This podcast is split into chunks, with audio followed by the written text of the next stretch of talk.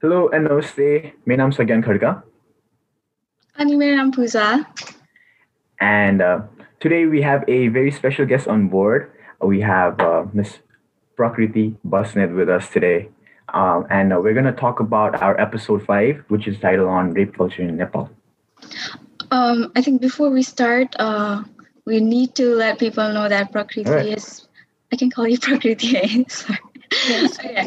We can call, uh, yeah, Prakriti has been doing so many things.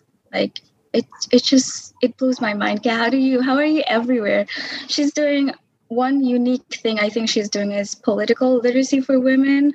Uh, you say uh, youth are rely politics ma more encourage garnalai with uh, right education and new literacy with polit- politics so she's been doing that and she's been very vocal about uh, women issues uh, sexual harassment online um, and yeah you've been doing so many great things you want to talk about anything else you're doing or anything at all? Just in like general. an introduction. Thank you so much for having me, uh, पहिला त maybe मेरो स्वर अलिकति लो होला किन भन्दाखेरि अलि राति भए यता चाहिँ so after nine I'm like हुन्छ नि एनर्जी लो भयो जस्तो so I try my best to have full on energy but thank you so much for having me and Okay, my name is Prakriti Patrai Pasnit. Uh, I just completed my BSW, Bachelor's in Social Work from St. Xavier's College. Uh, right now, I'm working as the chairperson of Political Literacy for Women. I'm also the founder of it. And uh, I also do a Nagrik Network, ma, Republica. Ma, I do a show called Hashtag 2030, which is a political talk show. Um, and that's it. Awesome.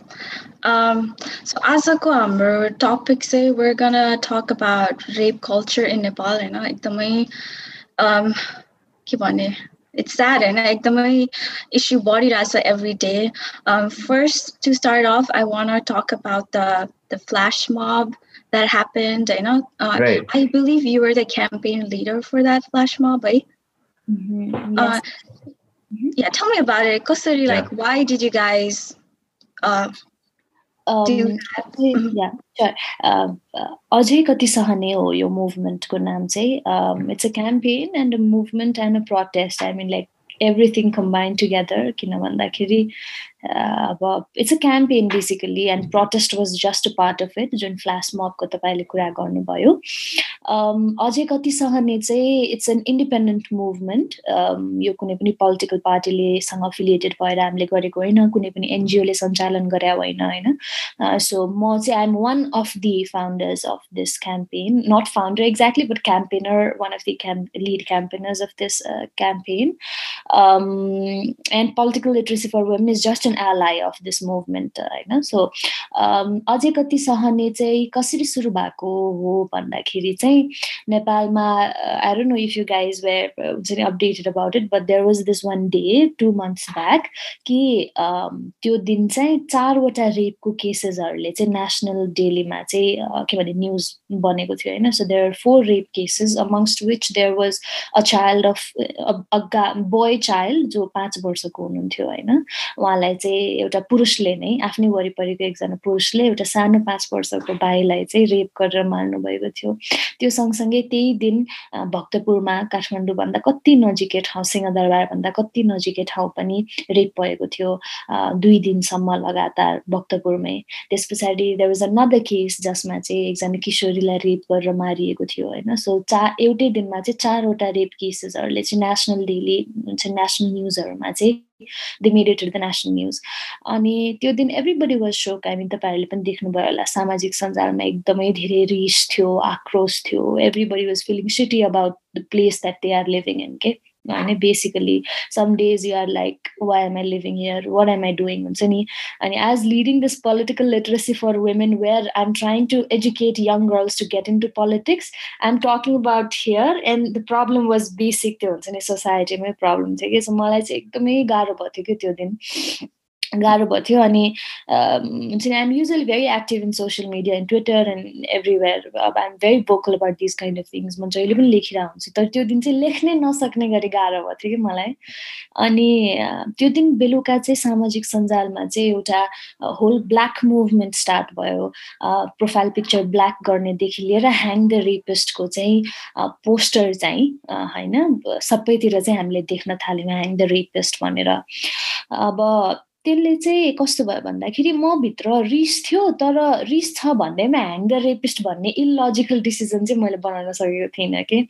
कस्तो भयो भन्दाखेरि चाहिँ hang the rapist सुरु हुने बित्तिकै next day माइती घर मण्डलामा चाहिँ एउटा आन्दोलन भए भयो जहाँनिर चाहिँ young girls they were very के भन्ने एङ्ग्री होइन? मभन्दा एक ब्याच जुनियर भनौँ न मभन्दा अलिकति सानो बहिनीहरू एकदमै रिसका साथ माइती घर मण्डलामा मैले आएको देखेँ अनि उहाँहरूले ह्याङ द रेपिस्ट चाहिँ माग गरिराख्नु भएको थियो कि? मृत्युदण्ड माग गरिराख्नु भएको थियो। अनि त्यो देखिसकेपछि चाहिँ मलाई डर लाग्यो कि? कि के भन्दाखेरि पहिला कुरा त हामी एउटा यस्तो देशमा बस्छौँ जहाँनिर एउटा दलितलाई ढुङ्गाले हानेर मारिन्छ होइन? यस्तो देशमा बसिरहेछौँ जहाँनिर एउटा ठुलो पोस्टमा भएको व्यक्तिलाई चाहिँ रेपको एलिगेसन लागेर यति धेरै एभिडेन्सेसहरू हामीले समाचारमा देख्दा देख्दै पनि त्यो व्यक्ति छुट्छ होइन? म एउटा यस्तो देशमा बस्छु जहाँनिर मेरो घर साइडको एकजना बहिनीलाई चाहिँ रेप भयो भने र नेपाल पुलिसले आएर त्यो त्यो केसको इन्भेस्टिगेसन गर्यो भने म नेपाल के पुलिसलाई विश्वास गर्दिनँ। म मेरो देशको इन्स्टिट्युसन्सहरूलाई विश्वास गर्दिनँ। म यो देशको जुडिसियरी सिस्टमलाई विश्वास गर्दिनँ।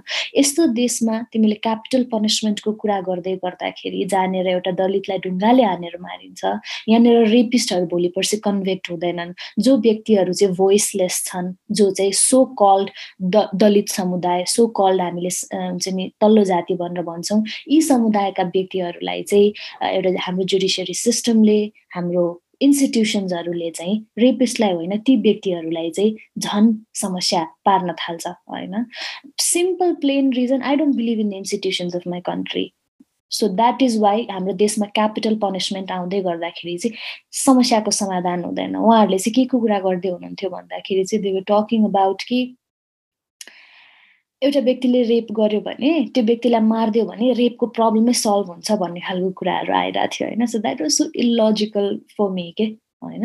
अनि त्यस्तै चाहिँ केही साथीहरू जसले चाहिँ यही सेम इन्ट्रेस्टमा चाहिँ हुन्छ नि त्यो सँगसँगै नेपालले विभिन्न ट्रिटिजहरू साइन गराएको छ जसको कारणले गर्दाखेरि we can never ask for capital punishment our constitution guarantees right to dignified life dignified life भनेको तपाईँ हाम्रो मात्रै होइन कि त्यो जेलभित्र बस्ने कैदीको पनि डिग्निफाइड लाइफलाई हाम्रो कन्स्टिट्युसनले ग्यारेन्टी गर्छ। I can give multiple reasons why hang the rape should not happen but these are some of the basic reasons जो जसलाई पनि थाहा भएर हुन्छ होइन?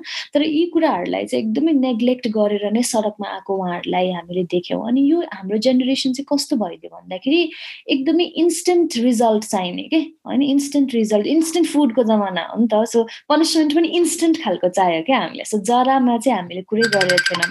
सो द्याट इज वाइ त्यो एक किसिमको सडकमा आक्रोश देखेपछि सामाजिक सञ्जालमा आक्रोश देखिसकेपछि चाहिँ few liberal people like me who are in Nepal very few of us होइन जसले चाहिँ लिबरल विचारधारामा विश्वास गर्छौँ हामीहरूलाई चाहिँ के फिल भयो भन्दाखेरि if we will not speak about this then यो चाहिँ वाइल्ड फायर जसरी जान सक्छ। किनभने यङ गर्ल्सहरू त्यो सँगसँगै चाहिँ सेलिब्रिटिजहरूले पनि इन्डोर्स गरिदिनु भयो क्या यो कुरालाई ह्याङ द रेपिस्टको कुराहरूलाई क्यापिटल पनिसमेन्टको कुराहरूलाई celebrities that we really look up to होइन। सो उहाँहरूले चाहिँ त्यस्तो गरिदिइसकेपछि एउटा होल जेनेरेसनले नै they started asking for capital punishment के जब कि यसको कन्सिक्वेन्सेसको बारेमा हामीले सोच्दै नसोचिकन त्यो भयो।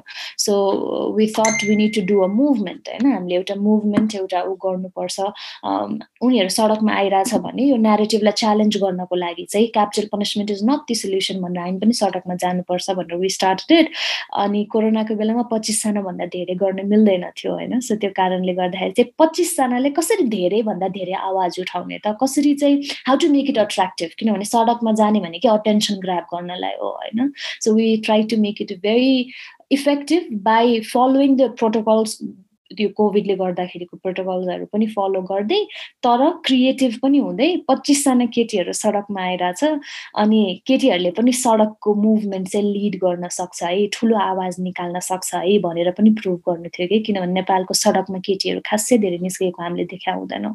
So lot of challenges three basic challenges first महिलाको इस्युको मा चाहिँ आन्दोलन हुँदै थियो होइन सो त्यो कारणले गर्दाखेरि पहिला त यङ गर्ल्सहरूलाई सडकमा ल्याउनु नै एउटा च्यालेन्ज हो होइन त्यो पनि अब the rapist is very populist के? होइन मजा आउँछ कि? मृत्युदण्ड दे भन्न के? होइन?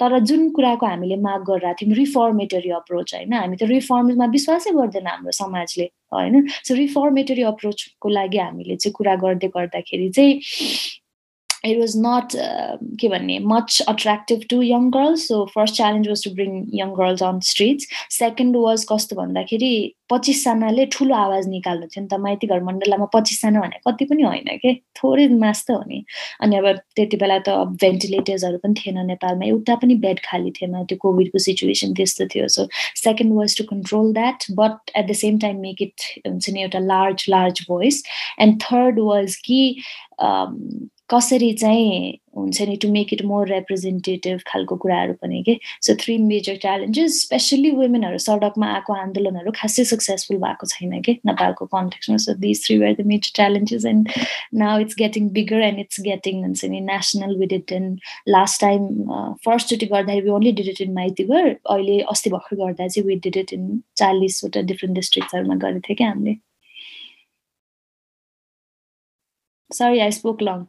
oh no, no, that was that was really amazing. Um, it, it was uh, probably the first movement that um, where the woman came up front and the woman led the whole protest, right? And it was such an amazing thing to see Hami Badabani, like Hami So I was so proud of that. Yeah, like, oh, हुँदैछ है नेपाली जनताबाट specially हाम्रो youth हाम्रो जेनेरेसनले अब चाहिँ आवाज उठाउँदैछ अब चाहिँ चाहिने कुरामा बोल्न थालिरहेको छ अब चाहिँ भन्ने एउटा त्यो भित्रबाट स्ट्रङ बुल त आइरहेको थियो बट त्यही हजुरलाई नै फलोअप गर्दाखेरि त्यो क्वेसनमा how did the government respond सरकारले चाहिँ कसरी रेस्पोन्ड गरेको? के रिफर्मेटिभ्सहरू कि positives positivities anything yes a lot of it जस्तो कि फर्स्ट हाम्रो मुभमेन्ट हुने बित्तिकै नै यस्तो वाइल्ड फायर भइदियो कि a lot of politicians were resharing it हुन्छ नि calling us and saying it was good movement keep it up भनेर होइन अनि we like we don't need your keep it up you just need to work on things that we are demanding भने जस्तो कि so our basic challenge was our movement was very glamorous के हाम्रो movement एकदमै glamorous भयो कि so pressure चाहिँ create गर्न सकेन कि पहिलोचोटि चाहिँ होइन तर फर्स्टचोटि प्रोटेस्ट को दिनदेखिबाट सेकेन्ड डे नै प्रधानमन्त्रीले चाहिँ स्टेटमेन्ट दिइसक्नु भएको थियो कि? सेकेन्ड डे नै कि अब चाहिँ यसमा कडा कानुन आउँछ भनेर भनिसक्नु भएको थियो होइन? सो नेक्स्ट एकदमै हुन्छ नि government is in very responsive to us so त्यस पछाडि वी मेट एटर्नी जेनरल जसले चाहिँ यही हाम्रो मुद्दाहरूलाई लिएर कानुन बनाउँदै हुनुहुन्छ भनेर भन्नुभयो. एन्ड देन वी मेट नेपालको डिआइजी आइजिपी सबै भेट्यौँ क्या नेपाल पुलिसको पनि हामीले। And then we talk with them कि कसरी उनीहरूको चाहिँ यो नेपाल पुलिसको चाहिँ कम्युनिटी पार्टनरसिप प्रोग्राम भनेर हुन्छ कि पुलिस कम्युनिटी पार्टनरसिप प्रोग्राम भनेर हुन्छ which is very successful all over across the country होइन? सो अब रेप केसेसको कुरा गर्दै गर्दाखेरि हामी रिफर्मेटरी अप्रोचमा विश्वास गर्दैछौँ भने नेपाल पुलिसको सबैभन्दा इम्पोर्टेन्ट रोल हुन्छ किनभने एउटा एनजिओले एउटा अर्गनाइजेसनले एउटा जिल्ला मात्रै हेर्न सक्छ होला होइन? त नेपाल पुलिस त हरेक वडा वडामा पुगेको छ नि त। सो उनीहरूले चाहिँ यो कम्युनिटी पार्टनरसिप प्रोग्रामको थ्रुबाट चाहिँ कसरी रेपको केसेसहरूलाई चाहिँ हुन्छ नि रेपको बारेमा कसरी अवेरनेस दिन सक्छ भनेर चाहिँ वी टक विथ देम होइन? We also talk with them about कि कसरी अठार वर्षभन्दा मुनिको हुन्छ नि कन्सेन्टमै एउटा वुमेनले सेक्स गरिरहेछ भने पनि that is consider as rape के नेपालमा होइन? सो सत्र वर्षको हाम्रो उमेर हुन्छ नि म सत्र वर्ष हुँदाखेरि आई डिडन्ट नो द्याट हुन्छ नि if I did sex at seven seventeen then it would be rape भनेर कि even if it was consensual होइन? सो त्यो खालको के भन्ने एउटा अवेरनेसको लागि चाहिँ नेपाल पुलिसको एकदमै महत्त्वपूर्ण हात हुनसक्छ भनेर we plan we have been planning programs with them as well we are in process of it होइन? त्यसमा पनि कन्भर्सेसन्सहरू भइरहेछ. वी हेभ त्यो एउटा एक किसिमको अध्यादेशै ल्याउने भन्ने खालको कुराहरू भइरहेछ। सो कानुन मन्त्रीसँग पनि हाम्रो कुरा भइसक्यो। So it's in process the thing that we are wanting to change होइन? हाम्रो सातवटा मुद्दाहरू चाहिँ it's in process to get change but के भन्ने अब हाम्रो पोलिटिकल पार्टी बिचमा चाहिँ एकदमै धेरै मतभेद भइरहेको छ तपाईँहरूले पनि न्युज फलो गरिराख्नु भएको छ होला कि नेपाल कम्युनिस्ट पार्टीभित्र नै अलिकति ठाकठुक परिरहेछ नि त। सो त्यसले चाहिँ अलिकति ढिलाइ भइरहेछ अफेक्ट भइरहेछ। अनि अब हाम्रो हाउस पनि चलाएको छैन अहिले होइन सो कति धेरैजनाले चाहिँ यसलाई अध्यादेश जसरी होइन हाउसमा लगेर बिललै पास गराउने जस्तो कुरा पनि गरिराख्नु भएको छ तर अहिले हाउस चलाएको छैन सो यो एउटा पार्टीभित्रको मतभेदले गर्दाखेरि हाम्रो काम चाहिँ लेट भइरहेछ तर सरकार रेस्पोन्सिभ चाहिँ भएको छ तर रेस्पोन्सिबल चाहिँ भएको छैन so yeah Um, yeah, that, like congratulations first of all. Like iti gorna sakeko it's a big thing. It's super empowering, I think. I um, so let's talk about um, like I wanted I actually want to talk more about you hang the rapist one day uh, logic on it especially like the root the actual root cause of rapes and all okay so we see like okay hang the rapist one day like um like male or yes you should hang the rapist and all you know but I I feel like हाम्रो root problem चाहिँ एकदम minor छ okay like gender biases against women के छोरालाई priority दिने छोरा is the के भने uh, most important like part of family भनौँ न किनभने लास्टमा गएर उनीहरूले नै आमा बुवाको ख्याल राख्नुपर्छ परिवारलाई ह्यान्डल गर्नुपर्छ we've been सेङ all this things अनि छोरालाई चाहिँ we're always um, letting them go like if they do सानोतिनो mistakes we're saying okay you're you're fine छोरा हो मिस्टेक भइहाल्छ केटा मान्छे हो गल्ती गरिन्छ so I I see problem in these things. Okay, यो सानो सानो कुराहरूले नै it leads to these big problems होइन अनि like I I I feel super के भने sad when people can't see these सानो कुरा क्या होइन but they're out there like making these huge um, के भने statements like yeah hang the rapist so like yeah what do you think is like the root cause के like मान्छेहरू चाहिँ केटा मान्छेहरूको दिमाग नै it's all about sex भन्ने हुन्छ so you should you better be careful around men भन्ने हुन्छ like is that the world we're, we're like trying to live in that's just so depressing okay what do you what do you think um, yeah please हजुरले add गर्नुभन्दा अगाडि I want just follow up पुजामा so that you can answer it at the same time है Gender बायसिसकै कुरामा आयो होइन अनि हजुरले नेपाल पुलिसबाट अर्थात् हाम्रो सरकारबाट रेस्पोन्सिभनेस भयो होइन। त्यो त आफ्नो ठाउँमा छँदैछ त्यो त they have their own dignified roles massive roles मेरो विचारमा चाहिँ के लाग्छ भने जति पनि केसेसहरू रिसेन्टली सर्च भएको थियो नि भ्यालीमा चाहिँ त्यो त पेन्डेमिकको थ्रुबाट we can just expect that अर्थात् नट एक्सपेक्ट बट भ्यालीमा जुन चाहिँ सिचु सिनारियोज एन्ड अल द्याट छ त्यो निक्लियो त्यहाँबाट बिखरियो होइन। तर what do you have to see about all the cases जति नेपालभरिमै जस्तै अब एउटा गाउँमा रेप भएको छ अरे होइन? जस्तै इन ट्वेन्टी टेनैको कुरा गरौँ। आई रिमेम्बर ट्वेन्टी टेनको case and I I was just going through that article just reef refresh my memory that अनि दुइटा मान्छेलाई सुगर क्यान फिल्डमा एउटा माइनरको रेप गरेको बेटा भिलेजमा होइन? एन्ड इन्स्टेड अफ अब त्यो भिक्टमलाई गएर पनिसमेन्ट गर्नु साटो गर्दा गाउँको मुख्यहरूसँगै बसेर अरे गाउँको अध्यक्ष मुख्यहरू वाट एभर छ होइन? उनीहरू बसेर four hundred dollars equivalent four hundred dollars चाहिँ त्यो फ्यामिली अर्थात् त्यो भिक्टमको उसमा कम्पन्सेसन दियो अरे जताबाट आधीभन्दा बेसी त त्यो गाउँको पोलिटिकल पार्टीले खाएको अरे होइन माई क्वेसन इज मान्छेहरू जनताहरूको रोल चाहिँ के छ त यसमा like if you want add on both पोलिसा र मेरो यो perspective in this one would be amazing Um, yeah. No, so again, the Polisha Vanike, so I wanted to remind this is Pooja. sorry, Pooja. I am sorry. no worries. Um, I start with पूजाजीको कुरा होइन कि समस्या कहाँनिर छ त? Rape किन हुन्छ भन्ने कुरा नै हो तपाईँको इन सर्ट मैले बुझ्दाखेरि होइन।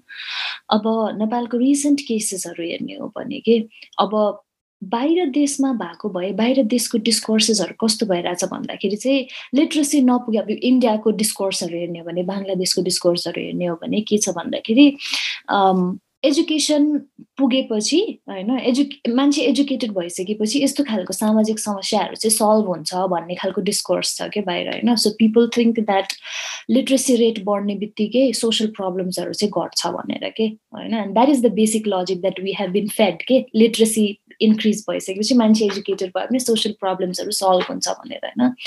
तर द प्रब्लम इज समस्याको प्रकृति एकदमै परिवर्तनशील हुन्छ के? भनेको the nature of the problem is always evolving होइन? समाजसँगै ने प्रब्लमको नेचर पनि के भन्ने डिफ्रेन्ट भइरहेछ क्या जस्तो कि रेप केसेसहरू पहिलाको हेर्नुहुन्छ भने रेप हुन्थ्यो रिपोर्ट हुन्थ्यो रिपोर्ट हुन्थ्यो हुँदैन थियो that was a different thing होइन? तर रेप हुन्थ्यो तर के भने मर्डर हुँदैन थियो कि? तर अहिले चाहिँ केसेसहरू हेर्नुहुन्छ भने रेप हुन्छ अनि मर्डर पनि हुन्छ कि? त्यो इन्क्रिजिङ मर्डर केसेसहरू पनि देखिरहेको छ क्या रेप भइसकेपछि होइन? सो समस्याको प्रकृति परिवर्तनशील छ। लिट्रेसी रेट इन्क्रिज हुने भनेको प्रब्लम सल्भ हुनु होइन रहेछ क्या? हामीले त्यो कुरा बुझ्न जरुरी छ। आई मिन यो होल डिस्कोर्स नै हामीले इन्फोसिस दिइरहेछौँ नि त कि हुन्छ नि समाज चाहिँ शिक्षित भयो भने सामाजिक समस्याहरू हुँदैन भनेर पढाइरहेछ नि त हामीलाई पनि। तर त्यो चाहिँ होइन रहेछ क्या। पहिला कुरा हामीले बुझ्न पर्ने कुरा यो हो। साक्षर हुनु र शिक्षित हुनुमा फरक रहेछ क्या। हाम्रो समाज चाहिँ साक्षर चाहिँ भइरहेछ कख गग पढ्न जानिरहेछ होइन। तर शिक्षित चाहिँ भएर रहेछ क्या। सो त्यो कुरा चाहिँ हामीले अन्डरस्ट्यान्ड गर्न जरुरी छ जस्तो लाग्छ कि। So the whole discourse of कि एजुकेट एजुकेटेड भइसकेपछि सोसियल प्रब्लम्स हुँदैन भन्ने कुरा नै रङ रहेछ क्या अहिले नेपालको कन्टेक्स्टमा आएर हेर्ने हो भने। रिसेन्ट केही केसेसहरू हेर्नुहुन्छ भने केसम्म छ भन्दाखेरि हेटौँडाको एउटा केसमा पहिला हेडमास्टर भइसकेको मान्छे के? पहिला हेडमास्टर स्कुलको हेडमास्टर भइसकेको मान्छे भनेको सरकारी स्कुलको हेडमास्टर हुनु भनेको you have to go through a lot of process के? तिमी टिचर धेरै वर्ष भएर अनि बल्ल हेडमास्टर हुने हो नि त। सो एउटा हेडमास्टरले चाहिँ आफ्नो बुहारीलाई रेप गर्ने अटेम्प्ट गरेर मारेको छ कि?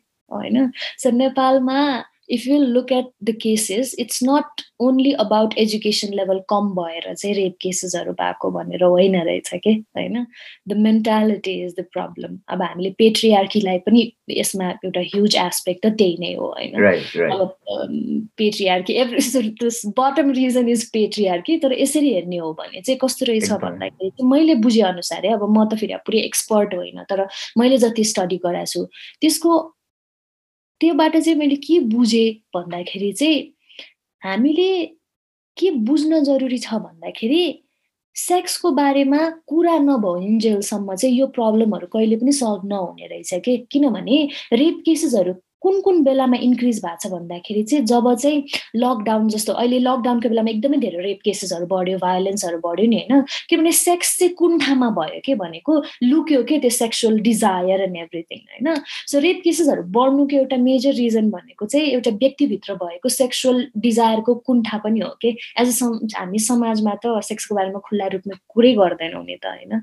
यसको निडको बारेमा कुरै गर्दैन। सो त्यसले गर्दाखेरि पनि त्यो डिजायर चाहिँ यस्तो स्ट्रङ भइदिँदो रहेछ कि व्यक्तिहरूमा कि त्यो डिजायर टु रेप के? त्यो आउने रहेछ क्या। धेरै तपाईँहरूले स्टडिजहरू हेर्नुहुन्छ भने पनि त्यो सेक्सको डिस्कोर्स नभएर उसले आफ्नो सेक्सुअल डिजायर्सहरू चाहिँ पोख्न नेपालमा इमेजिन होइन how difficult it is for an unmarried guy to have sex or an unmarried girl to have sex के if you if two people consensually are having sex in one of hotels in Kathmandu होइन then police आएर red गर्छ कि जब कि त्यो lawful पनि होइन वेन इट इज कन्सेन्सुअल होइन? सो नेपालमा हेर्ने हो भने चाहिँ समाजमा सेक्सुअल डिजायर्सहरू राख्ने ठाउँै छैन। एक्सप्लोर एक्सप्लोर गर्ने ठाउँै छैन त्यो भएको कारणले गर्दा पनि एक हिसाबले चाहिँ सेक्सुअल टेन्सन बढेको कारणले गर्दाखेरि पनि रेप केसेसहरू बढेको छ होइन? दोस्रो रिजन पहिलो रिजन त पेट्रियार्की भयो नि हाल्यो त्यसमा त डिस्कोर्सै के गर्ने हो र होइन? दोस्रो कुरा भनेको चाहिँ यो पनि एउटा रिजन रहेछ। अब if you'll go into criminology and study a lot of things मैले पढ्दाखेरि चाहिँ सेक्सुअल टेन्सन जति धेरै समाजमा बढ्दै गयो त्यति धेरै रेप केसेसहरू बढ्ने रहेछ कि? होइन? सो यो कुराहरू पनि रहेछ।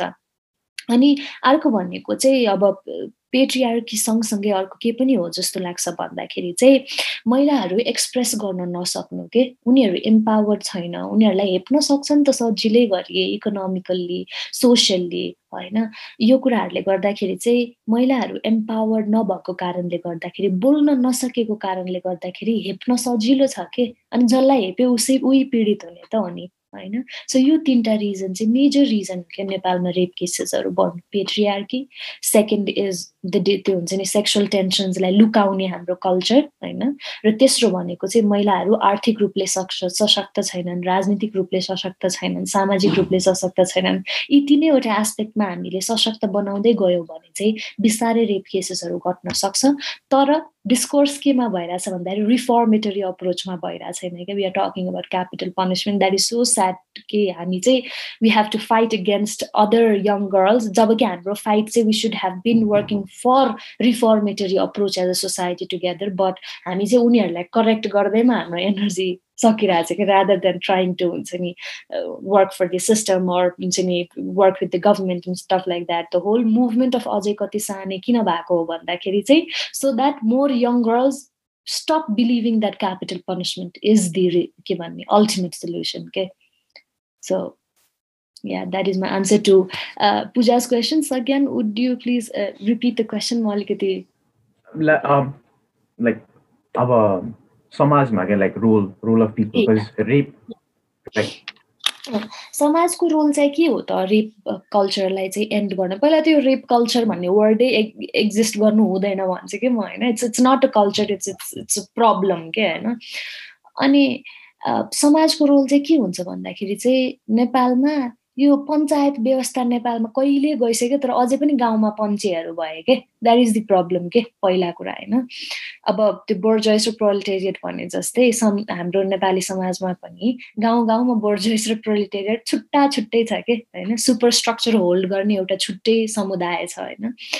नेपालको लले चाहिँ के कुरा गरेको छैन भन्दाखेरि चाहिँ जस्तो कि अघि तपाईँले भन्नुभयो नि कि केही व्यक्तिहरू गाउँमा मिल्छन् स्पेसली अब हाम हामी चाहिँ पञ्चे भन्छौँ क्या जिस्काउने भाषामा होइन?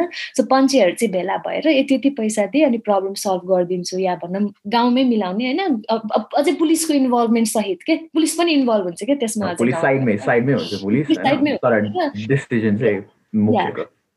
पुलिस साइडमा हुन्छ पञ्चेहरू हुन्छन् अनि गाउँका सबैजना बसेर डिसिजन गर्छन् कि? सो नेपालको कानुनले चाहिँ के गराएको थियो भन्दाखेरि यो पञ्चेहरू छन् नि जसले चाहिँ यो डिसिजन लिन्छन् नि होइन? At the end of the day क्राइममा के भन्ने हेल्प गर्ने त सबै इन्डिभिजुअल्सहरू के भन्ने के भन्ने त्यो ऊ अनुसार त आउनुपर्ने हो नि त। अन्डर अन्डर ल त आउनुपर्ने हो नि त। तर नेपालको कानुनले चाहिँ पहिला यी पञ्चेहरूलाई चाहिँ के भन्ने जरिवाना तिराउने चाहिँ एक किसिमको व्यवस्था थियो। तर उनीहरूलाई पनिस गर्ने क्या एटलिस्ट केही दिन भए पनि जेलमा राख्ने खालको चाहिँ सिस्टम थिएन कि। सो त्यो भइसकेपछि के भयो भन्दाखेरि चाहिँ गाउँकै ठुलो दाई ठुलो होइन काकाहरूले चाहिँ के भन्ने भन्दाखेरि चाहिँ अब इमेजिन एउटा केटी रेप भइरहेछ होइन। अनि पहिला कुरा त ऊ पुलिस स्टेसनसम्म जानै पाउँदैन होइन? यदि जान चाहँदा चाहँदै पनि पन्छीहरूले रोक्छन्। अब ठुलो मान्छेले जे भन्यो त्यही त गर्ने हो नि एउटा पीडितले त। तर ती ठुलो मान्छेहरूले चाहिँ झन् ठुलो समस्या क्रिएट गरिदिइरहेछन् कि समाजमा चाहिँ यो सोसियल इन्जस्टिस ल्याउनको लागि होइन? सो मेन हाम्रो एज अ सोसाइटी हाम्रो चाहिँ के हुनसक्छ त रोल भन्दाखेरि चाहिँ जो भिक्टिम छ नि उसलाई चाहिँ कसरी सपोर्ट गर्ने to go through this system के? द होल चाहिँ नि द के भने process to get so main भनेको चाहिँ पहिला कुरा त अब पेट्रियार्की त समाजमा हाम्रो जरैदेखिबाट ऊ भएको छ होइन। सो त्यसलाई हटाउनको लागि त धेरै समय लाग्छ हामी प्र्याक्टिकली सोच्ने हो भने। दोस्रो कुरा चाहिँ हामी जस्तो एजुकेटेड यङ पिपलहरूले चाहिँ यो पन्छीहरूलाई चाहिँ अब लफुल्ली चाहिँ कानुन अन्तर्गत ल्याउन सक्ने बनाउन पर्यो कि? So that is what also we are campaigning for के? जो जसले चाहिँ क्राइममा असिस्ट गर्छ तिनीहरू पनि त पनिस हुनु पर्यो नि त होइन? तर अहिलेसम्म त भएको छैनन् कि पन्छीहरू होइन? सो त्यसले गर्दाखेरि चाहिँ समाजमा यो पन्छीहरूलाई चाहिँ अलिकति तल आउनु पर्ने छ क्या पहिला? गाउँ गाउँमा हेर्ने हो भने होइन? अनि समाजमा अर्को हाम्रो रोल के पनि हुनसक्छ भन्दाखेरि चाहिँ कोही व्यक्ति रेप भएको छ भने उसलाई समाजले कसरी हेर्छ कि? त्यो पनि समाजले नजरिया परिवर्तन गर्न जरुरी छ किनभने ऊ त पछि ल म म रेप भएँ होइन? रेपिस्टले उसले ल पच्चिस वर्षको जेल सजाय काटिरहेछ तर म त बाँच्न फेरि आफ्नै समाजमा आउनुपर्छ नि त होइन? तर हामी फर्केर यही समाजमा आएर बस्नै सक्दैनौँ नि। के मुख लिएर आउने भन्ने टाइपको हुन्छ कि? सो समाज चाहिँ होम भइदिन पर्यो कि? जो चाहिँ भिक्टिम्सहरू हुनुहुन्छ जुन हामी भन्न बन्न सकिरहेका छैनौँ कि? होइन? समाचारहरू लेख्दा पनि हेर्नुहोस् न सत्र वर्षको कि किशोरी बलात्कृत भनेर लेखिन्छ नि होइन? अठार वर्षको किशोरले सत्र वर्षको केटीलाई बलात्कार गर्यो भनेर किन लेखिँदैन त हेडलाइन्सहरू होइन? इट्स अलवेज भिक्टिमलाई चाहिँ एकदमै धेरै भिक्टिमाइज गरिन्छ कि न्युजले पनि होइन? हाम्रो होल प्रणालीले पनि। इमेजिन म रेप भइरहेछु मैले गएर चाहिँ पुलिस स्टेसनमा या भनौँ होल लफुल्ली फाइट गर्न पर्यो भने कति गाह्रो हुन्छ होला कि मलाई? हामीले त्यो सिस्टम बनाउन सकेका छौँ त्यहाँ आज समाज कि मैले गएर चाहिँ होइन मलाई चाहिँ जस्टिस देऊ भन्नको लागि के मैले एउटा राम्रो वातावरण सिर्जना गर्न सकेको छु सकेको छु त भिक्टिमको लागि छैन नि होइन? ल उसले चाहिँ ल गयो फाइट गर्यो फाइट गरेर फर्केर आइसकेपछि पनि के मैले मेरो समाज वेलकमिङ बनाएको छु? छैन कि? हामी नै हुन्छ होला कि त्यो कुरा गर्नको लागि? होइन ल यसलाई त यस्तो भएको थियो भनेर। आई रिमेम्बर के कलेजमा जब केटीहरूको न्यु पिक्चर्सहरू रिलिज हुन्थ्यो नि होइन सबको कलेजमा हुन्थ्यो नि एउटा एउटा टाइममा के? अनि भइसकेपछि वि नो कि एउटा केटीको चाहिँ त्यस्तो भएको छ भनेर। A lot of us talked about the girl के? नट द गाई पिक्चर्स के? होइन। सो हामी पनि यसमा कहीँ न कहीँ हिसाबमा चाहिँ इन्भल्भ भइरहेछौँ के? सो समाजले चाहिँ अब समाज को त भन्दाखेरि त हामी नै हो नि त। यही डिस्कसनबाट सुरु हुनु त भने होइन। सो हामी पनि कति धेरै अब हामी पनि सिक्दैछौँ होइन? किनभने हामी पनि त्यही पेट्रियार्कल सोसाइटीको एउटा रिजल्ट एन्ड प्रडक्ट त हो नि हामी पनि। हामी पनि सिक्दैछौँ तर the more we understand it we are also one of the components of patriarchy रहेछ क्या but every day we have to try a little bit less to be and an asshole. so all of us should, should try not to do that. And I mean that is the and having that कि म पनि यो पेट्रियार्कीकै एउटा product हो भनेर त्यो एउटा आफूलाई के भन्ने म पनि गल्ती गर्न सक्छु र मैले बोलेका कुराहरू पनि गलत हुन सक्छन् मैले गरेका कदमहरू पनि गलत हुन सक्छन् भनेर पहिलो के भन्ने त्यो एक्सेप्टेन्स के त्यो भइसकेपछि चाहिँ सेकेन्ड स्टेप आउँछ होला तर लार्जर वाइड समाजको कुरा गर्ने हो भने के तपाईँले आफ्नो समाजलाई एक्सेप्टिङ बनाउनु भएको छ दोस्रो कुरा भनेको के तपाईँले एउटा भिक्टिमलाई चाहिँ होइन उसले जस्टिस पाउने खालको इन्भाइरोमेन्ट क्रिएट गरिदिनु भएको छ। सो त्यो खालको कुराहरू चाहिँ सोसाइटीको मेजर रोल हुन्छ र तेस्रो यो यो पन्छीहरूलाई समाजबाट हटाउने। सो या हामीले यो सेक्सुअल टेन्सनवाला कुरा गर्छ है। We been talking a lot about breaking patriarchy हामीले पेट्रियार्कीमा चाहिँ लाइक धेरै मुभमेन्टहरू भइरहेको छ अनि लाइक वुमेनहरूलाई मेजर इकोनोमीमा भयो पोलिटिक्समा भयो सबै ठाउँमा लिएर उनीहरूलाई अलिकति लाइक मुभमेन्टहरू हल्का फुल्का देखिरहेछ बट लाइक यो सेक्सुअल टेन्सनलाई कम गर्ने या सेक्सुअल सेक्स एजुकेसन चाहिँ अलि राम्ररी दिने चाहिँ like like I don't think there is much done about this. Yeah, like okay, हाम्रो स्कुलमा इपिएच त पढाउँछ होइन बट टिचर्सहरू नै यो यो होल आई रिमेम्बर मेरो कोही कोही साथीहरू दे सेड होइन टिचरले त त्यो च्याप्टर नै स्किप गरिदिएर क्या where you have to talk about sex education like like math science like सबैभन्दा important like now that I look back मेरो स्कुल डेजमा आई फिल लाइक कुनै पनि सब्जेक्ट भन्दा इम्पोर्टेन्ट चाहिँ यो इपिएच क्लास थियो क्या which was taken for granted के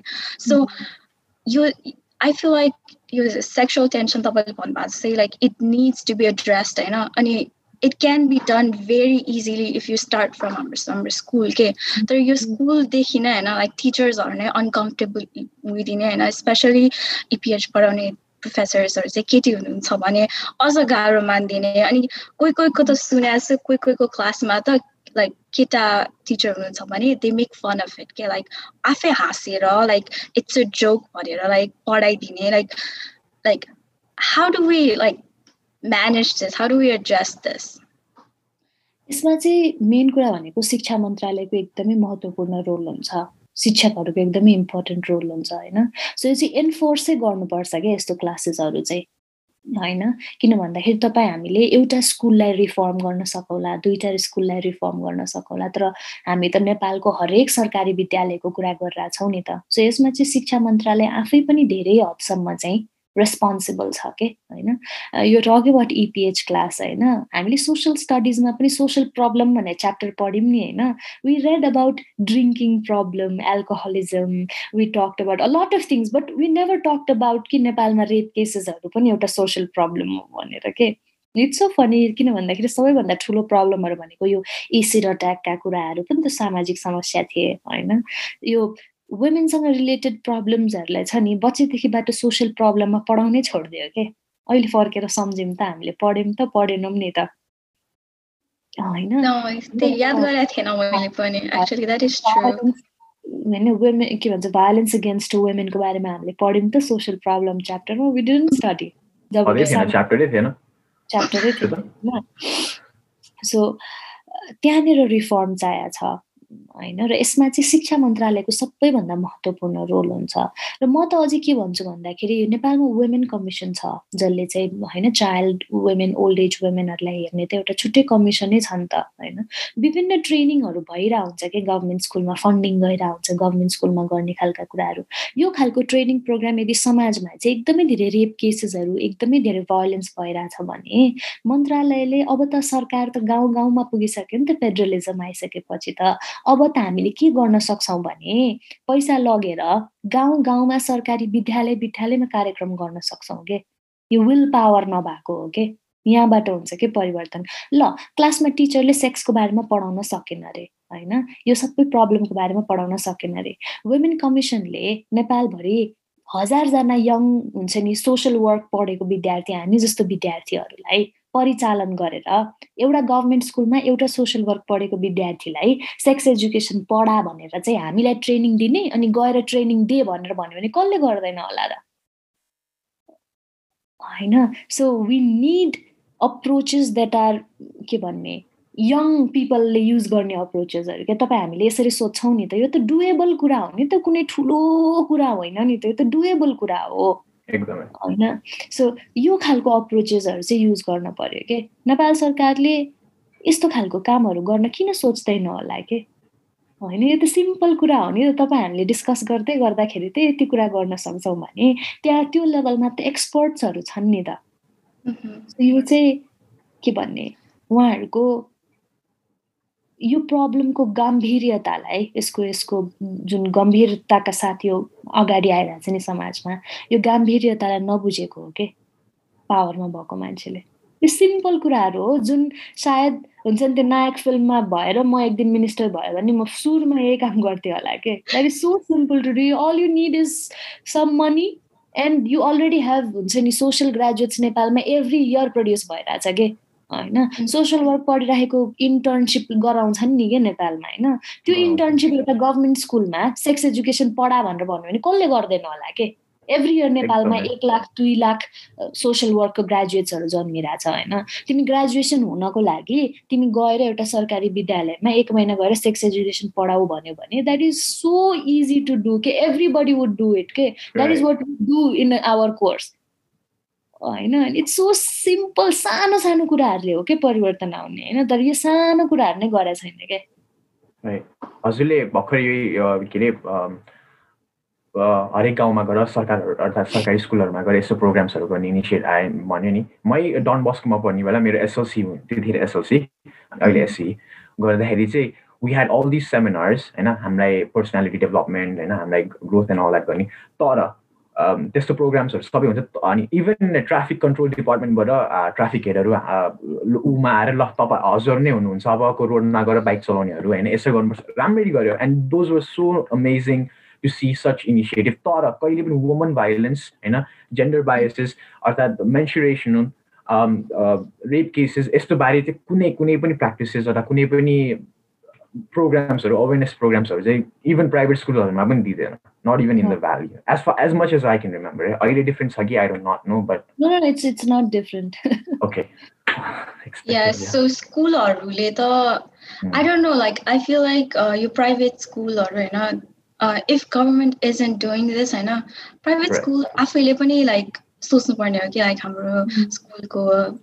के भन्छ principal, vice principals are right again, if I was a principal, that would be the first thing I would do. Like तपाईँले भन्नुभएको जस्तो होइन So I feel like okay, like हामी okay, हामी हाम्रो complain चाहिँ सधैँ government is not worthy. Like हाम्रो governmentले काम गरेन. But then त्यो भइरहेको छैन भन्दैमा like that do- doesn't mean there's no other way पनि क्या like okay अलिकति support पाइरहेको छैन we'll, we'll work on that होइन but in the meanwhile होइन अब if if you have a if you if you're a principal of a school एउटा के like वर्षमा एउटा like यस्तो seminar भने like I don't know like traffic okay traffic control whatever might be important I know but like more important is things like this cause sex education Exactly. awareness about all these women issues I know so okay I'm like okay मेरो point चाहिँ के थियो भन्दाखेरि uh, there's so many things you can do like from your level के त्यो हामीले याद मात्रै नगरेको like instead of going out saying hey hang the rapist like एकदमै easy छ नि होइन like social media मा गयो hashtag hang the rapist होइन but there is so many little things you can do हामीले पहिलाको एपिसोडमा नै कुरा गरेको थियो इफ अब like I kind of want go back to school के लाइक त्यो like head girl head boy हुने हुन्थ्यो नि if I was a head girl I would demand sex एजुकेसनको like के भन्ने यस्तो ट्रेनिङ ओर या एजुकेसनको लागि एउटा सेमिनार जस्तो या मेरो स्कुलको लागि स्कुलको स्टुडेन्ट्सहरूको लागि। So that's what I like encourage people to do i think afno okay government let the but then there is still so many things you can do from your personal level you know mm-hmm. um and also while we are talking about के हुन्छ नि गर्लले यो गर्नु पर्थ्यो या private स्कुलले यो गर्नु पर्थ्यो we also need to realize that we are speaking from a के भन्ने पोजिसन अफ प्रिभिलेज के तपाईँ हामी जो गर्नको लागि चाहिँ यो गरिरहेछौँ भनेर होइन बट प्राइभेट स्कुल्सको कुरा गर्दै गर्दाखेरि the private schools that पूजाजी was talking about where probably schools like saint Xavier's probably schools like St. Mary's, but there are small boarding schools, होइन small boarding schools जसमा चाहिँ देयर आर हुन्छ नि it's funded good it takes a lot of money but के भन्ने त्यो खालको exposure विद्यार्थीहरूलाई छैन होला के होइन? सो म चाहिँ के भन्छु भन्दाखेरि जुन हामीले भन्छौँ नि कि हामीले सक्ने गर्नुपर्छ फ्रम इन्डिभिजुअल्स पर्सपेक्टिभ फ्रम एउटा इन्डिभिजुअलको रिचबाट गर्न सक्ने कुराहरू हामीले गर्नुपर्छ भनेर भन्छौँ नि होइन? तर त्यो चाहिँ मलाई कस्तो लाग्छ भन्दाखेरि चाहिँ होइन म चाहन्छु भने म गर्छु हो के? गर्नै पर्छ भन्ने होइन नि त। भनेको I don't how to put it होइन? तर कस्तो भन्दाखेरि चाहिँ एउटा व्यक्तिले रेस्पोन्सिबल भएर गर्नु र एउटा सरकारले रेस्पोन्सिबल भएर गर्नु दुई फरक कुराहरू हुन् कि? एउटा व्यक्तिको चोइस हो कि? तर सरकारको चोइस होइन कि? होइन? So we can have choice of doing or not doing it but उनीहरूको चोइस होइन नि त बट दे आर चुजिङ होइन? हाम्रो ड्युटी चाहिँ अब के हो भन्दाखेरि तपाईँ हामीलाई जुन थाहा छ नि होइन कि यस्तो गर्नु पर्थ्यो भनेर अब हाम्रो कुरा चाहिँ के हो भने अब भर्खर हामीले कुरा गऱ्यौँ नि कि स्कुलमा गएर सोसियल वर्कहरूलाई परि सोसियल वर्क पढिरहेकोहरूलाई परिचालन गरिदेऊ न भनेर भनिरहेछौँ नि जुन हामीले होइन? तर यो आइडिया पनि के त हामीले के हामीलाई गभर्मेन्ट हामीले आफ्नो गभर्मेन्टलाई दिइराखेका छौँ त छैनौँ नि त। होइन we are only talking about कि यो भएन त्यो भएन भनेर। But if I have a good plan yeah i think that's the question like government like how do you as a civilian how do you like you know right. you need like they like them like strong protest strong influence anybody like how can we do that to government? Give your reason like just do it from your personal level but say it's because i don't know what i can do individually major impact oh, like government person government so like like again how do we do that if we want to? अहिले चाहिँ it's very easy किन भन्दाखेरि सरकार अहिले टोल टोलमा पुगेको छ गाउँ गाउँमा पुगेको छ होइन? डिजिटलाइज पनि I mean yeah up to some extent little bit little bit नेपालमा गाउँघरमा कुरा गर्ने हो भने अहिले सरकार गाउँ गाउँमा पुगेको छ ठाउँ ठाउँमा पुगेको छ सो त्यो कारणले गर्दाखेरि चाहिँ वडामा जहिले पनि बजेट हुन्छ कि युवा बजेट भनेर हुन्छ होइन? अनि वडामा चाहिँ पैसा भइरहेको हुन्छ कि उनीहरूलाई इन्भेस्ट गर्नलाई ठाउँ हुँदैन कि? होइन? सो तर कस्तो छ भन्दाखेरि यङ मान्छेहरू नेपालमा छैन नि त सबै विदेश गइसक्यो। So they are not aware कि वडामा बजेट छ भनेर महिलाको लागि बजेट छ भनेर। त्यो ठाउँको इभन यतिसम्म बजेट यदि तपाईँहरूले हेर्नुहुन्छ भने एउटा वडामा कोही एउटा युवाले उद्यम हुन्छ नि भनेको एउटा इन्डस्ट्री केही उसको आफ्नै केही खोल्न चाहन्छ भने वडाले उसलाई पैसा दिन्छ कि? एउटा वुमेनले गर्न चाहन्छ भने वडा वडासँग पैसा एलोकेटेड कुराहरू हुन्छ कि? होइन? So if you have plan such as that then you can work with local government के अहिले Nice. Thank you for the information. Right. I was not aware of that. Provision छ ठाउँ दिएको छ सरकारले तर फेरि सरकार कस्तो भन्ने पनि हो फेरि लोकल गभर्मेन्टमा होइन? अब अलिकति आसेपासे ठुला ठालुहरूले पाउने हो गुन्डाहरूले पाउने हो भन्छौँ नि हामी गाउँतिर त त्यस्तै हो नि होइन? सो त्यो कारणले गर्दाखेरि चाहिँ अलिक पावरफुल मान्छेहरूको मात्रै एक्सेस हुन्छ त्यो रिसोर्सेसहरूमा तर सरकारको स्ट्रक्चर हेर्ने हो भने चाहिँ लोकल गभर्मेन्ट यु नो फेडरलिजमको प्रोज एन्ड कन्सबारे हामी कति धेरै कुरा गरेर हुन्छ नेपालमा फेडरलिजम कि थिएन भनेर तर अहिले हेर्ने हो भने चाहिँ यस्तो खालको कार्यक्रमहरू चाहिँ हामी युवाहरूले नै आफ्नो वडामा सञ्चालन गर्न सक्छौँ कि?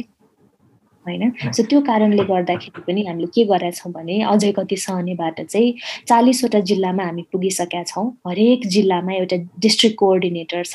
इमेजिन गर्नुहोस् न नेपालमा कहिले पनि सडकमा नआएको केटीहरूले आफ्नो आफ्नो जिल्लामा पच्चिसजना केटीहरू बटुलेर प्रोटेस्ट गर्यो कि लास्ट टाइम होइन? सो आइएम सो ह्याप्पी कि our movement may be successful may not be successful होइन? But I have forty young girls all across Nepal who were who it, it was their first time के स्ट्रिट्समा होइन? But they try to organize by imagine गर्नुहोस् न जुम्लामा पनि पच्चिसजना केटीहरू बसेर चाहिँ दे डिड प्रोटेस्ट के?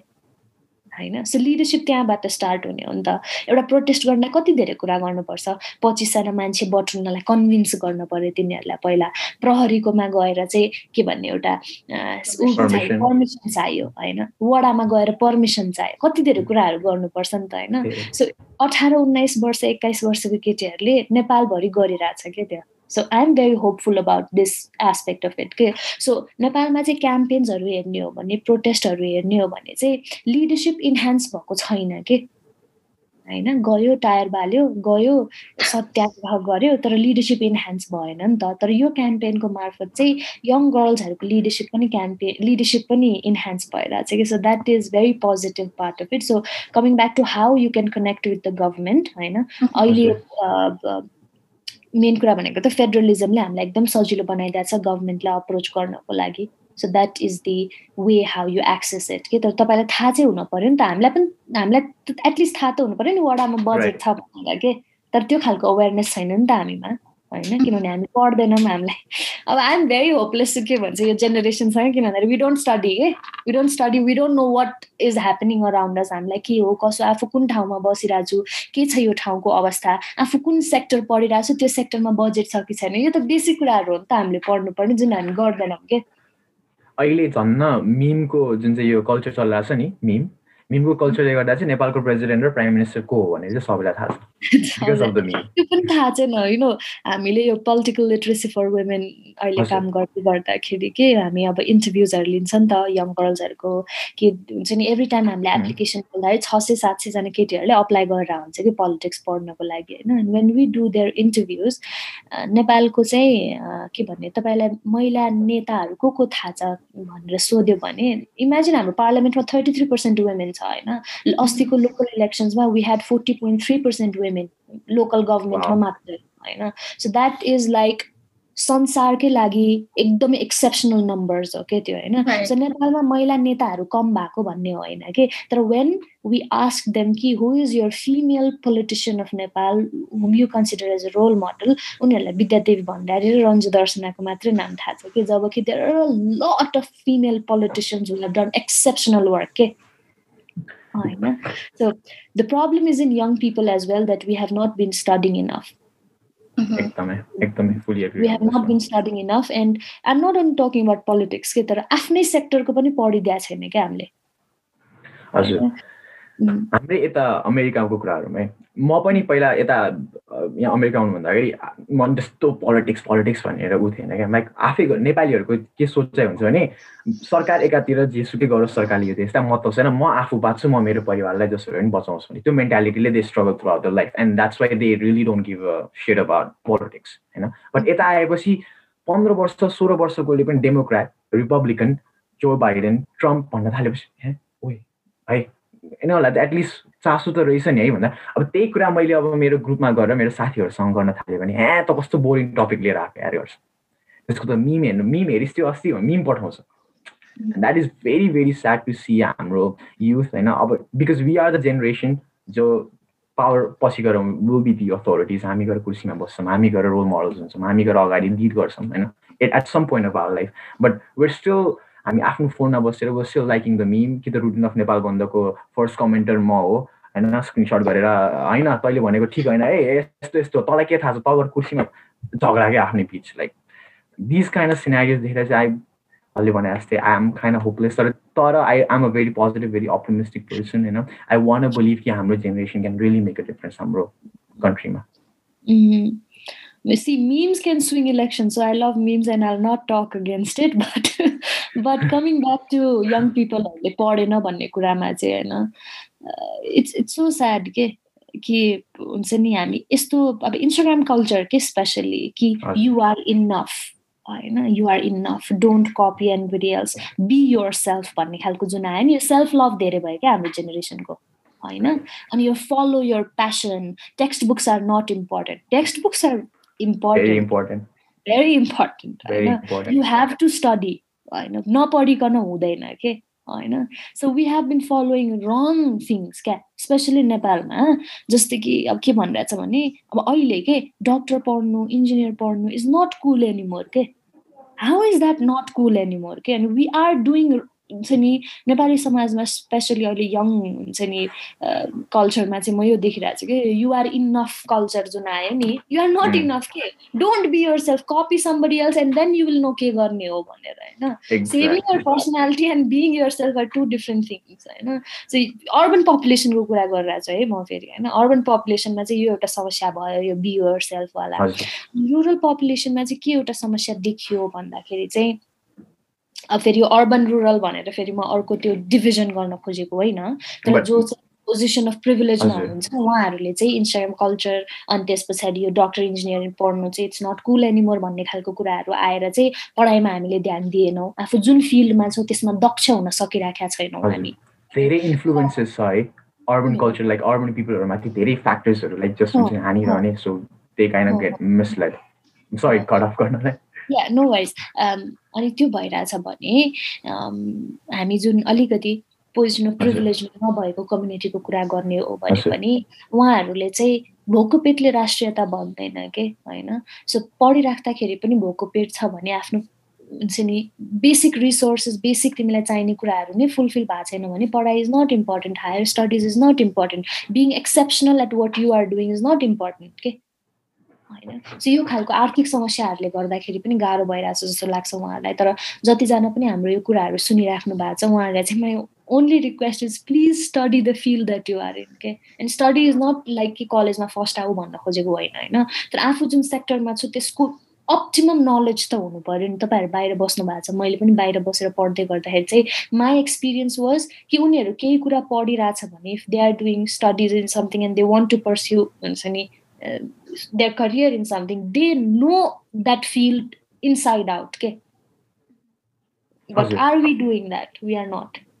होइन सो हाम्रो जेनेरेसन नेपालमा स्पेसली प्रब्लम इज हामी दक्ष जनशक्ति भएर न निस्किन नसक्नुको कारण यी सरकारी कुराहरू नेपालमा रिसोर्सेसको कमीहरू त डेफिनेटली हो होइन? तर हामी आफै पनि सेन्सिभली पढ्न छोडिसक्यौँ के that is also big big problem in our generation नेपालमा. Yeah. Was that, was that thing? Yeah, why not? I was just gonna say, cause to like where, where we started off with rape and we ended with politics, youth. That just means everything is interconnected. Okay, yeah. a problem I know all you could solve when many like things will fall into right places on its own. Um, so is there anything else we want to talk about? I feel like uh, we don't want to Prakriti go all the time. Right. I mean, there is so much to learn Ozibara, to be honest. Right? Like, yes. like really, यो one one hour ten minutes one hour जे मैले जे पूजाले सिकाएको छ नि honestly honestly हाम for अस हाम्रो पोर्टफोलियोमा हाम्रो पर्सनल आइडियाजको लागि it's gonna go such a long way and we are truly blessed हजुरसँग यो कन्भर्सेसन गर्न पाउँदा honestly Yes, for real. Like especially coming out of like someone as young as you. Exactly. It's so encouraging. Kid. Like I want to go out and do something right now. but yeah. That and uh, it's it's just overwhelming when I listen to these things, but in the end, I just want to say that um, people like you who are outside. Um, mm-hmm just at least हुन्छ नि त्यहाँको scenario यहाँको मान्छेहरूलाई चाहिँ बुझाइदिनुहोस् कि कि global market कस्तो छ भनेर होइन? हुन्छ नि what I have felt is हरेक जेनेरेसनको सपना ठुलो हुँदै जान्छ कि? होइन? मेरो बुवाको सपना सायद काठमाडौँ आउनु थियो भने या भनौँ मेरो बुवाको लागि काठमाडौँ आउनु काठमाडौँमा केही गर्नु घर बनाउनु सबैभन्दा ठुलो कुरा थियो भने मेरो लागि अब के हुन्छ भन्दाखेरि काठमाडौँभन्दा बाहिर मैले केही गर्न सकौँ। नेसनल लेभलमा मेरो इन्फ्लुएन्स होस् भन्ने मैले सोध्छु कि होइन? या होइन मेरो लागि नेसनल्ली मैले इन्फ्लुएन्स पार्न सकौँ भन्ने मेरो सपना हुन्छ होला। मेरो छोराछोरीको ग्लोबल्ली मैले इन्फ्लुएन्स गर्न सक्ने कपेसिटी होस् भन्ने लाग्छ होला कि मेरो अर्को पुस्तालाई होइन? तर हरेक सपनाको हरेक पुस्ताको सपना ठुलो हुँदै गइरहेछ तर हामी देखाउन सकिराखेका छैनौँ कि उहाँहरूलाई त्यो सपना के? किन भन्दाखेरि बेसिक फेसिलिटिजहरू फुलफिल भएको छैन। know so you guys being outside and seeing the world seeing one of the best education systems in the whole wide world you know when i studied harvard my leadership organizing and action even though it was just an executive course i got to experience uh, in scholarship one of the best education systems you know, and i felt like i had to give back eh?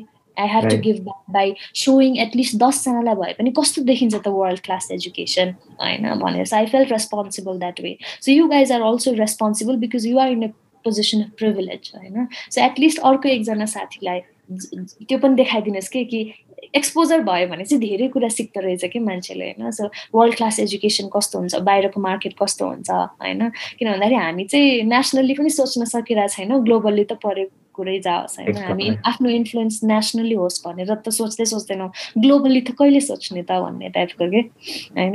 Whenever I meet people here in Nepal youngsters इन्फ्लुएन्सर्सहरू हुन्छ नि जो अलि राम्रो काम गरिराख्नु भएको छ उहाँहरूको global dominance is never their dream के? होइन? जुन त हुनुपर्ने थियो नि त। अहिले अहिले हाम्रै समाजमै कति कुरा पेन्डेमिकले चाहिँ इट्स लाइक नेपाल राम्रो छ. हामी यता नेपालको क्या गुण गाउँछौँ क्या? We we so the the bright the wider side of Nepal होइन? तर थ्रु आउट द पेन्डेमिक हामी आफै विदेश बस्ने नेपालीहरूलाई छक्क पऱ्यो क्या। That pandemic was like the the curtain एउटा एउटा ट्रान्सप्यारेन्ट गर्ने एउटा glass ceiling that got remove क्या पेन्डेमिक हुने बेला चाहिँ। And every little thing of the सोसाइटीमा भइरहेको फ्याक्टर्सहरू small small things that needed to be work on and त्यो देख्न पाइयो एन्ड इन्फ्लुएन्सेसहरूले त्यो कुरालाई कसरी ट्याकल गरिरहेको थियो पेन्डेमिक त्यो देख्दा पनि अब I'm so proud of like community डग्सदेखि लिएर स्ट्रे डग्सहरूदेखि लिएर कसरी हुन्छ नि हाम्रो होमलेस पिपलहरूलाई हेल्प गर्नेदेखि लिएर एभ्रिथिङ कुनै सरकारले मद्दत गरेको थिएन it was all done through the community level like through the groups and organization small organizations and um so happy and I hope this is just start and you won't stop Yeah. So thank you, Prakriti, for today. Um, कति धेरै कुरा सिक्यो and I, I would really love to talk about politics, especially the uh, topic to campaign political literacy for women, but hopefully we can book you again. yeah, we'll definitely bug you again. You got it. um, yeah, because yeah, you're amazing to talk with. It's so easy and like right. But Pooja, yeah.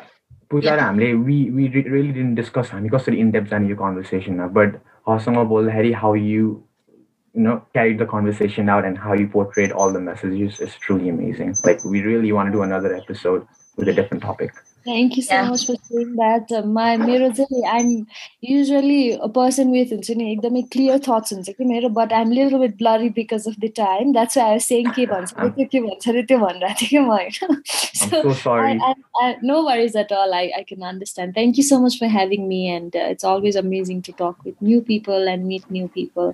And thank you so much for doing this. तपाईँहरूले कति धेरैजनालाई कति धेरैजना समक्ष मेरो कुरा राख्ने मौका दिनुभयो so Thank you so Hopefully, much. Yeah. Thank yes, you. Have a good night.